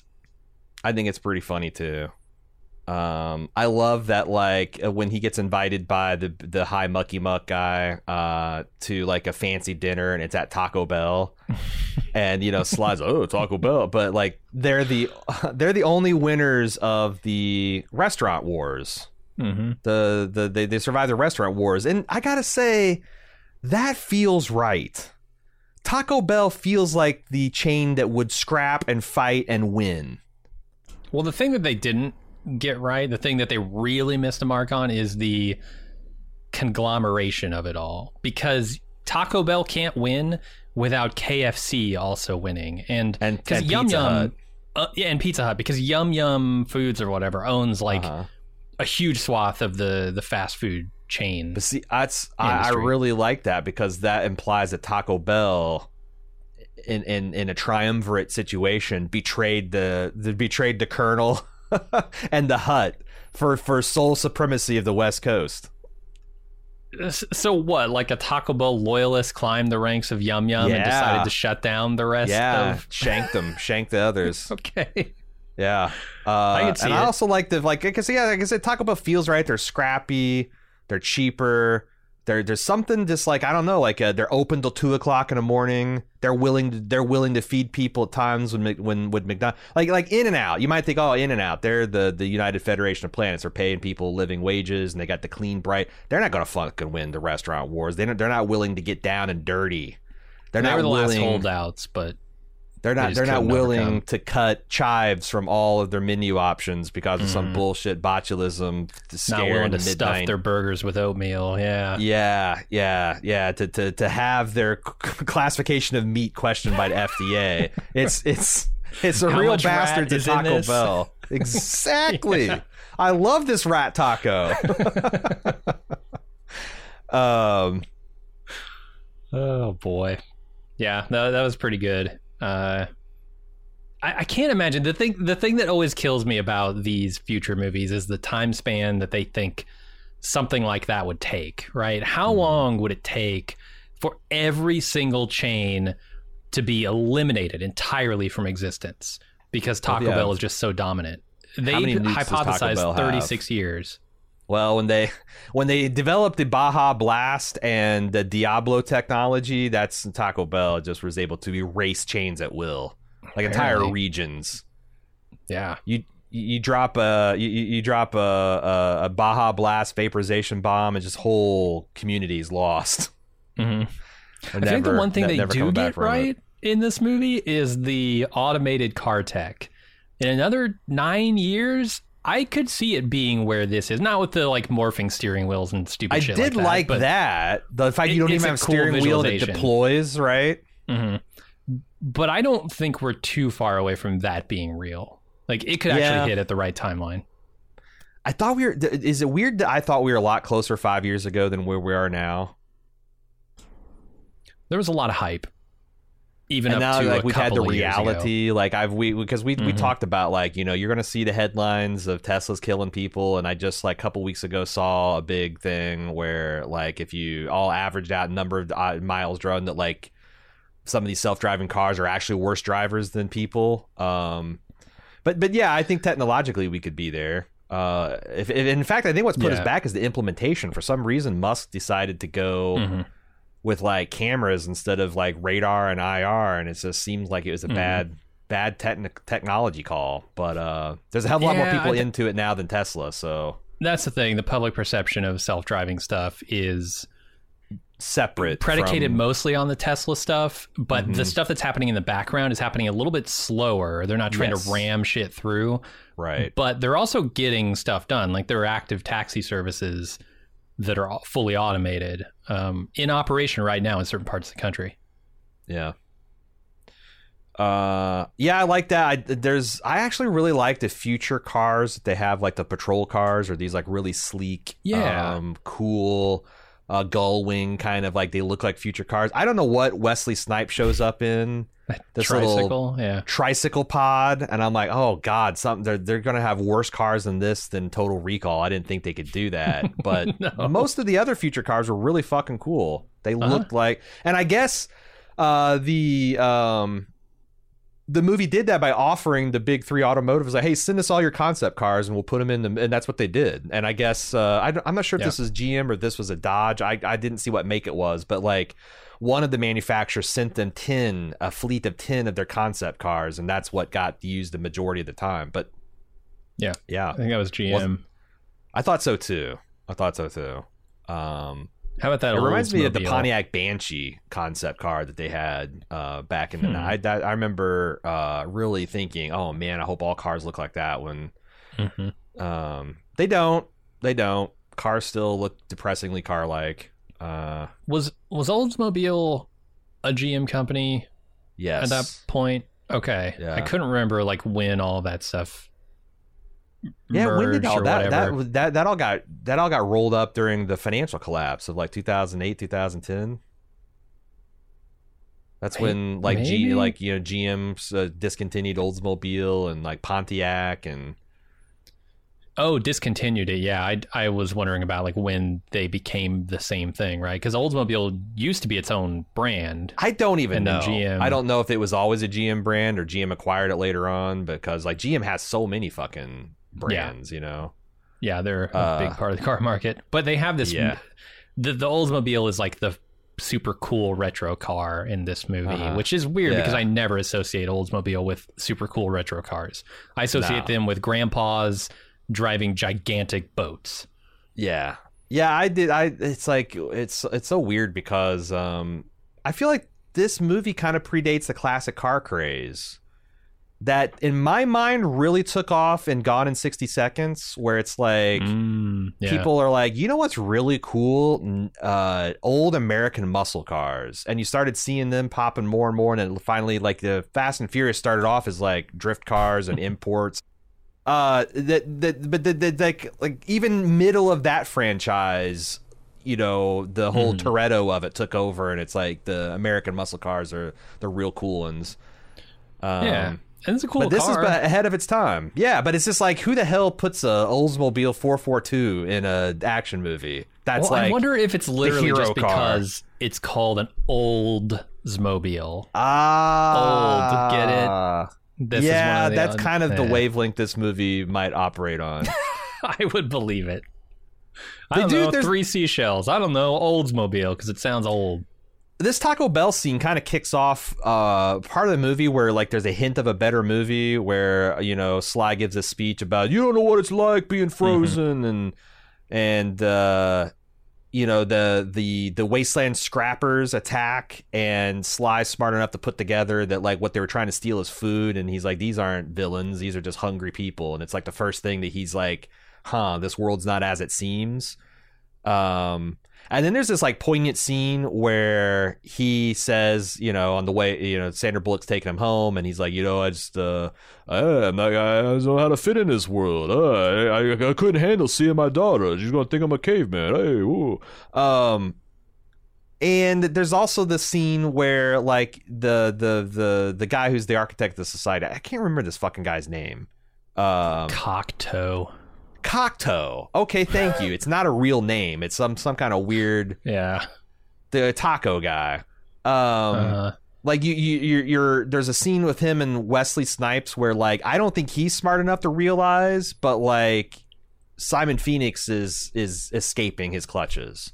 Mhm. Like he's signing his death warrant the second that he says, "Oh, I got six other guys I need to break out of Mhm. cryo prison to to to help deliver this thing." That's where that guy, you know, like I said, signs his own death warrant because Wesley Snipes is conditioned against killing him, but Jesse the Body Ventura didn't get that conditioning.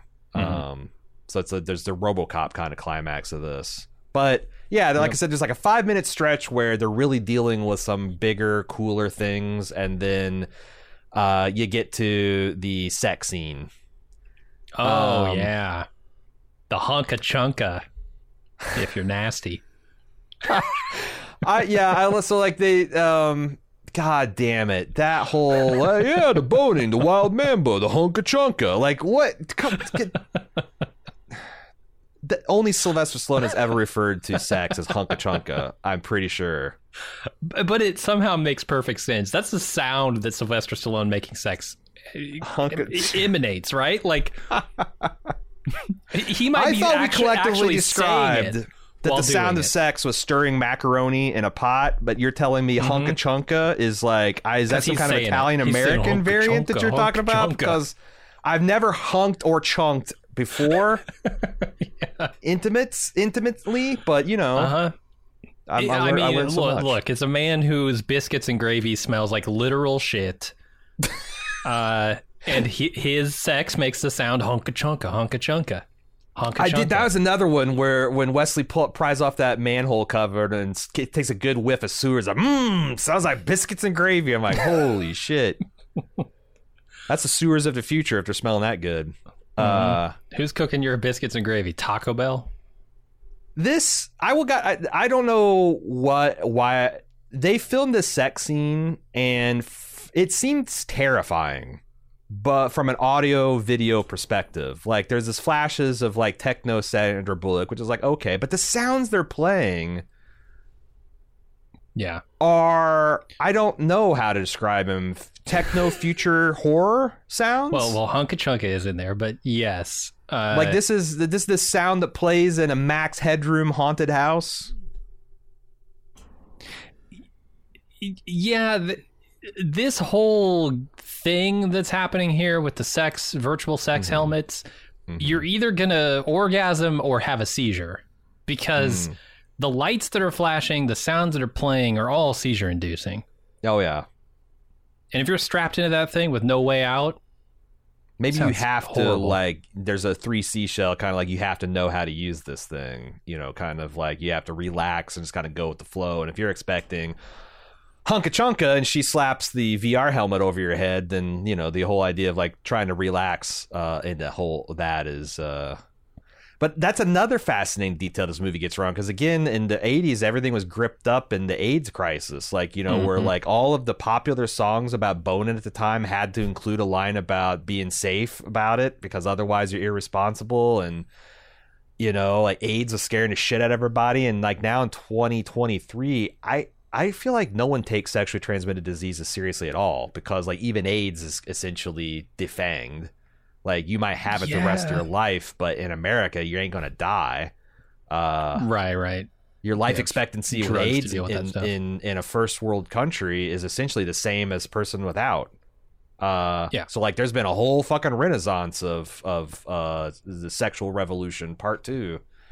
Yeah, and I think Um, where they were trying to go with it was like some epidemic, you know, like pandemic of disease from But sexually like, uh, spread? sex, and so people were too scared, yeah, to to yeah. get it on physically, and they almost got that right. But what they didn't, what they didn't realize is that people were going to bone more than ever, like even during it. They were just going to do it with people that they had like had gotten tested and vetted, right? Like they weren't going to stop fucking. No one's ever going to stop fucking. True. That's, the, That's maybe the- the, most the end of even- idiotic thing in this movie. It's just not going to happen. But if you had a helmet that replaces it, I yeah, again, it's like it seems like this would be one of the most broken taboos in society. But uh, I mean, look Uh, at prohibition. They they what happened is they outlawed it. It wasn't like Mhm. people got sick of it and just said we're not going to screw drinking, anymore. Yeah. It- Oh, I mean, the- yeah, in the movie they they say that like they outlawed sex. That makes zero sense. Yeah. It's prohibition times animal instinct. Like nobody feels a drive to drink, but they do it. Everyone Right. feel well, most people feel a drive to have sex. You're not going to stop them. It's that drug and mental conditioning, man. Plus, you don't know how bad NRS was or UBT. It's true. Uh, UBT stands for unbelievable ball torture. It's like that's what you experience. So it's like that. That really. The Uh-huh. lady's like, I don't understand what the big deal is, but the guy's like, fucking trust me, we're not doing. Strap on the helmet. I'm not. Do, I'm not. I'm not risking UBT, man. not doing it. Sure. Uh, so that goes bad, and he tries to like uh, put the smooths on her. Like he tries to he tries to start the hunka chunka with the mouth to mouth, and she's not having it. Kicks his ass out. I I don't know what they're doing sometimes in this movie because because Sylvester Stallone for whatever reason goes into a room he's never been in before with the lights off, and he strides confidently in it, and immediately takes a header into the living room to make him Mhm. look ridiculous. Uh he picks up a yarn ball and starts knitting. Uh, he knits her in a sweater in one night because that's the one thing that they conditioned him with. That he now knows how to. He's like, oh, I can purl and I can loop and I know nice. Duh. And he's he's he's he knitted Sandra Bullock a sweater for their date night. Um, and they still don't know that you're aware during your cryo prison stay. I thought that I thought he did. That was like the I I, I thought that's what happened when they well, went the cops to the don't because Sandra Bullock's cops- like, oh, what? yes, You're, they- yeah, yeah, yeah, blew yeah, her yeah. mind. Yeah, yeah. But I, you know, if you told me that they're conditioning someone in cryo sleep, I would think that it was like some kind of like thing happening subconsciously while they're asleep. I wouldn't think that they would be awake for the whole thing. Have they never released someone from this? Prison? It doesn't prison? seem like it. It doesn't seem so like so it. So everyone who so graffiti has the same penalty as bringing a, a building down on 30 people well, would they cryo s- everybody? Like, I imagine that like if you didn't commit a felony, they wouldn't put you in like mental readjustment prison. Like if you, right? Like cryo prison Well, is for you have to otherwise you don't have otherwise you don't have the society that they're d- displaying here right But you can ticket people, right? You can just ticket and find them. Like graffiti might be a ticketed fine, not like a go to cryo prison. You don't get thrown in prison for saying fuck. Not even duck fucker. sure This is the worst there's form of subtle fuck you nudge yeah i don't know i have a hard time imagining that no one has ever come out 36 years the minimum sentence is greater than 36 years in this cryo prison and so Mm. you don't have people coming out saying this is fucked i was in there living and breathing and, and dying the whole time. Was there a line when they're talking about Wesley Snipes' parole? Like this is the first p- cryo prisoner that's up for parole. Like, because that's like they. Probably. I, I think you're supposed to understand that like. uh uh Spartan and Phoenix are the first like among the first cryo prisoners. So like I, I guess that makes sense. Um, Hmm. Maybe. there's a lot These of things in this like, movie that's like I guess it but- makes sense if you kind of sort of grant this or that. Yeah. maybe Um, I love the line where he says he wants to go to the Cocteau's house and you know uh, interrogate him a little bit, and she's like, "Oh, well, that doesn't seem like it can work very well." He's like, "Oh, relax, I'm I'm good at being subtle." And in 30 seconds in this guy's living room, he's got a gun to his head. Mm-hmm. And the guy says, you know, when he's trying to dismiss him, he says, "Be well," and Stallone says, "Be fucked." Oh, it's so good. I think the best line like that in the movie is when Denis Leary's guys attack, uh, or they don't attack. They go to steal a bunch of food, and they get attacked by the cops. And th- there's a line that Sylvester Stallone delivers as he's about to fight and kill a guy, where he says, "You're gonna regret that for the rest of your life." The all both all two seconds of it or whatever, bo- Mhm, both seconds of it. I love that line. It's so good. Yeah, there's. I also noticed this part part because like um, Brad Pitt and um, uh, Sandra Bullock are are or not Brad Pitt. I'm sorry, Benjamin Bratt and Sandra Bullock are flanking Swart or uh, Sly as he's walking, you know, uh, away from this guy's house. They're supposed to imprison him, and they're debating about it.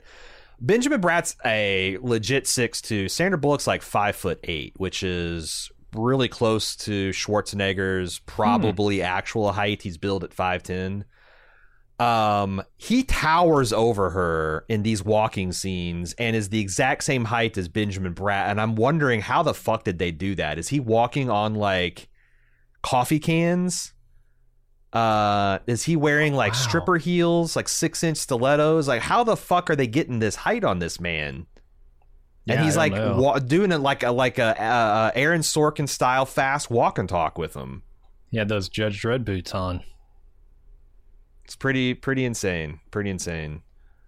Um yeah. Uh what else we got to talk about? Um we cuz like we've we talked about some of this stuff like right here is the part where they decide to go check out the uh uh the the scavengers the under under citizens themselves and they meet uh Denis Leary and he gives the whole you know why are you the enemy because I like to think because I believe in freedom of speech and you know, he kind of. I, I start off agreeing with him, and by the end of his rant, I'm like, I don't know, maybe you should live in the sewers. Uh, they get Jesse Ventura thought out of prison. Um, yeah, they they make a big deal about like, oh, Wesley Snipes is gonna thaw eighty people, and that's like everybody who's in cryo prison. right, which doesn't seem like And, like, enough. They froze eighty people, and crime went away. Yeah, 80 people in war torn Los Angeles. There's just 80 people causing all the trouble. Apparently, Jeffrey Dahmer was one of them. yeah. Uh, somehow fucking things up from the Midwest. Uh, I don't know, man. I don't know. The other thing I noticed about the sets, like when we go into the under LA set, and I noticed this about the museum set too, is like these are elaborate and big sets, but they're very cheap looking. Like yeah, very st- sound stagey. this uh this underground LA set looks like a Deep Space 9 era mining colony plant except for it's like 10 Mhm. times bigger. But it doesn't look expensive. It looks extremely cheap. Yeah, and I bet it's not even as big as it looks. They, I think they got Probably creative with some of this stuff. Um, Yeah. No, this feels like it was filmed inside a, a sound stage where they were trying to dial in the lighting just right and give it its Uh-huh. stylized look. And But they just like also they ran out of money dressing it because like it seems like very Yeah. empty. Like you know, like there's like in one stage where like they should have like someone should have brought in a bunch of junk and just piled it into the corners, and like there should have been, you know, just like just bits of crap floating around, you know, uh, trash essentially because they're living in a sewer. But like everything looked kind of like barren and aseptic in a weird Yeah. opposite of what you'd expect from a sewer kind of way. yeah, something's off about it for sure. Um, but yeah, they have this uh, Starsky and Hutch future tr- retro future tra- chase with this Oldsmobile and the future That's cop cool. car. I like that. I actually really like um, some of the stuff, like the auto inflating tires. I really like the safety foam idea. That seems like legit future cool. Until you realize that 99% of the people who get into life threatening accidents would be fro- would would encounter this foam with their mouths wide open screaming and they would just be suffocated by it like the, there's no way to not kill the maybe it's gas the car with permeable. Uh, or maybe it dissolves within 30 seconds, or I don't know. it's like cotton uh, candy yeah like if it gets in your mouth it just dissolves into a sugary taste Right, it tastes it tastes good. It tastes good. uh, Uh, but Sly's like, oh, I feel like a, it's, oh, I turned into a cannoli. It's really, it's really funny. uh, Um, I like. Uh, there's a scene at the end where you know Wesley Snipes is holding court with all of his you know newly freed badass buddies, and uh, Mr. Cocteau is still trying to like act like he has control, and he's he's waxing poetic about. I mean, here's the closest it comes to making this guy sound like a villain. He's like, I want this play. I want uh, the whole world to have the purity of an ant colony. It's like, okay, it doesn't seem. And Wesley Snipes like, you know what you remind me of? An evil Mr. Rogers. I'm sick of you. And he throws his gun to Jesse the body and asks him to kill him. Of course he does. Mhm. Um, that I thought that's like the evil Mr. Rogers. Uh, I wonder what Mr. Rogers thought of that line because I'm sure he heard of it. mm, i don't know Uh, nothing on the wiki about that Yeah, I know. It's like uh, yeah, I, I heard about the uh, m- uh, you know the the uh, Eddie Murphy stuff got back to him, so surely this stuff did too. I kind of Uh, like this whole final sequence too, with the, Yeah. the crane arm that grabs them. You know, it's supposed to grab blocks of ice, but it grabs the unfrozen Sly, and then you got Snipes just kind of shooting at him willy nilly, having fun with him. Uh, craning him around the room, and then Sly gets free by freezing one of the arms and smashing it. Yeah, yeah, using the liquid liquid hydrogen or liquid helium or whatever nitrogen. Mhm. Um, yeah, I want to talk about this, but I also want to get to so like uh, um, Sandra Bullock gets her first MDK. She's on the board. She kills some dude. And she's not really that fucked up about it. Like I thought there might be some kind of like, oh my god, you've got this like woman child killing somebody and she's gonna fall apart. Why does Sylvester Stallone knock her the fuck out? Because like that seems incredibly sexist and offensive even in the time that this movie was made. Like you Mhm. just had this woman show that she's physically capable, she's trained to fight, and she killed a guy. And because you're afraid that she's going to get hurt, you're going to fucking bop her on the head, and then Mhm. and then she's going. exactly going, why. yeah. And at the end of it, she's going to thank him for doing it. I don't know. I thought that was wild. That was Yeah. wild. I'm with you. Um, He probably could have used some backup.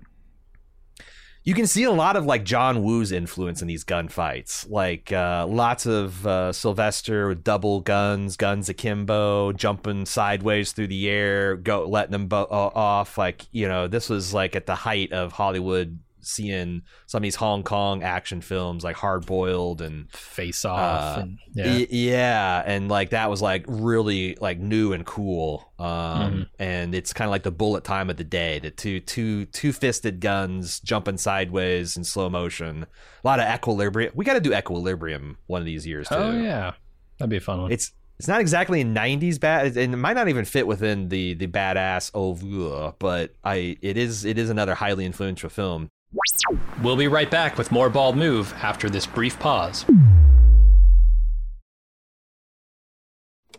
And now, back with more Bald Move. I like the claw the claw scene is a lot of fun, but I'm like, could you be captured by essentially a claw machine claw? It'd be real hard. I've tried to pick up like stuffed animals and stuff, and it's I real know. hard. Squishy squishmallows are hard enough to pick up with these Uh-huh. things. Like a flesh and blood person who, but they do this thing where it's like they show it from the claw's perspective and it's up on the ceiling and it gets closer and suddenly at the last minute Sly looks up and like, whoa! And it just kind of grabs him. Yeah. and and he can't he's like oh, i trying to wiggle and and wesley's just like you know giving him a mechanical bull ride with it I feel like they could Uh, have more fun with this scene. I, I think they do a pretty good job because you've got like hockey pucks full of naked bodies sliding around this room as they're fighting, which is pretty hilarious. But they could have Right. used that to greater effect. Uh, and then him smashing the head, him freezing the claw, jumping down, freezing the water in the callback, you know, to the to the gas that Sly was standing in in the first scene. Uh, he freezes Mm. with Wesley Snipes completely, and then jumps down and squashes his head, kicks it off, and it explodes, shatters. which pays Uh, off his amazing. uh, snipes joke in beginning of the movie where he's like oh uh, because he's lost the um, the bus passengers like I, I swear to god i'd lose my head if it wasn't attached to my body and by the end of the movie of Mm. course he gets Yep. his cryo head kicked off And then the Uh. facility blows up, and honestly, he survived bigger explosions in this movie. So And, and this I'm last okay. fight, they threw, they brought it all like they just throw the kitchen Mhm. sink. They, I think the editing is ext- is great in this last fight because they, um, you know, they're not doing full contact, so they do this clever editing where you know right before the punch will land on Sly, they get the reverse reaction of his head snapping back, and it feels very, you know, it, it's well shot, well edited. Uh, Mhm. He's bringing out like laser guns. mm, Like- yeah, like the, the particle ice beam- cutters. Mhm. Yeah that stuff like there's like you know like this like truly futuristic weaponry being used for the first time um there's like all these like great headbutts and wesley's doing these straight leg kicks and it just it, it it's very exciting uh and then and then uh, they they he cryos the whole lab which was cool they have I guess they used up all their budget in the first building explosion because this cryo facility explosion is like Mhm. 1992 video game cutscene era. Well, I mean, it's Technology. 1993, and they couldn't actually blow this building up. Yeah, so, I- they just hastily lay a couple of uh, the, the li- stock library explosions, and there's clearly Uh-huh. explosions that are supposed to be exploding up, and they're just rotating at 90 degrees Yeah. counterclockwise, so it's exploding sideways, and just it looks fake as fuck, man. Yeah. I mean, they blew that first building up, right? The the the one No, yeah, they the imploded it is in a real life. It- building. it's that a real up. building that was in, place set on fire so it looked Yeah. cooler, and then they just exploded it. Uh, yeah. So you couldn't do that with the li- library in LA or whatever building this was. And like I said, uh, Sandra Bullock stumbles up and she thanks him for you know taking her out of fight. Which, like, Jesus Christ, this is Mhm. the opposite of her whole arc in the movie. Mhm. Is that she wants to be this kind of cop, and I'm like, I can't believe we were robbed of Sandra Bullock kicking ass for the whole climactic fight sequence. There's a couple things we were robbed of. There is an elaborate fight sequence between Jesse the Body and Sly that is on the cutting room floor. Um, I got I, I I walked away from reading about this thinking I need to get the Blu-ray because apparently there's just tons. There's on a whole alternate plot line where Sylvester Stallone gets to meet his daughter. She's one of the wasteland scavengers, and they get a relationship, and he has to save her in the in the uh, cryo prison set. Um, yeah, there's there's a lot more Demolition Man floating around. Uh, uh, little pieces here and there that they cut. Some of it was major. And then the the whole uh, oh how are we going to live now that we don't have uh, Daddy Cocteau Cocteau standing over us and the slides oh you're just going to have to split the difference between uh, Bullock here and Leary and uh, you know Mm-hmm. uh, try try that uh, ch- chunka monka whatever the fuck. yeah. Hunka try the hunka chunka that's my advice just go out there and try it Yeah. You have anything else you want to talk about when it comes to demolition men snipes No. uh, Stallone. We are going to have our first badass debate this Wednesday. It's going to be a big one. Uh, I'm going to be the prosecution making the case that Sylvester Stallone. Not sure if he should be a full 3C badass, and Jim's going to defend him in the court of public opinion. Uh, we'll be doing that for a little bit, and uh, if we get bored of that, there's always our long, long list of inductees into the Badass Hall of Fame we can go over. That's going to be happening on twitch.tv slash bald move starting at noon this Wednesday. Uh, and every Wednesday hints we'll be doing new inductees to the Badass Hall of Fame and uh, revisiting the Hall of Fame and the Mount Rushmore.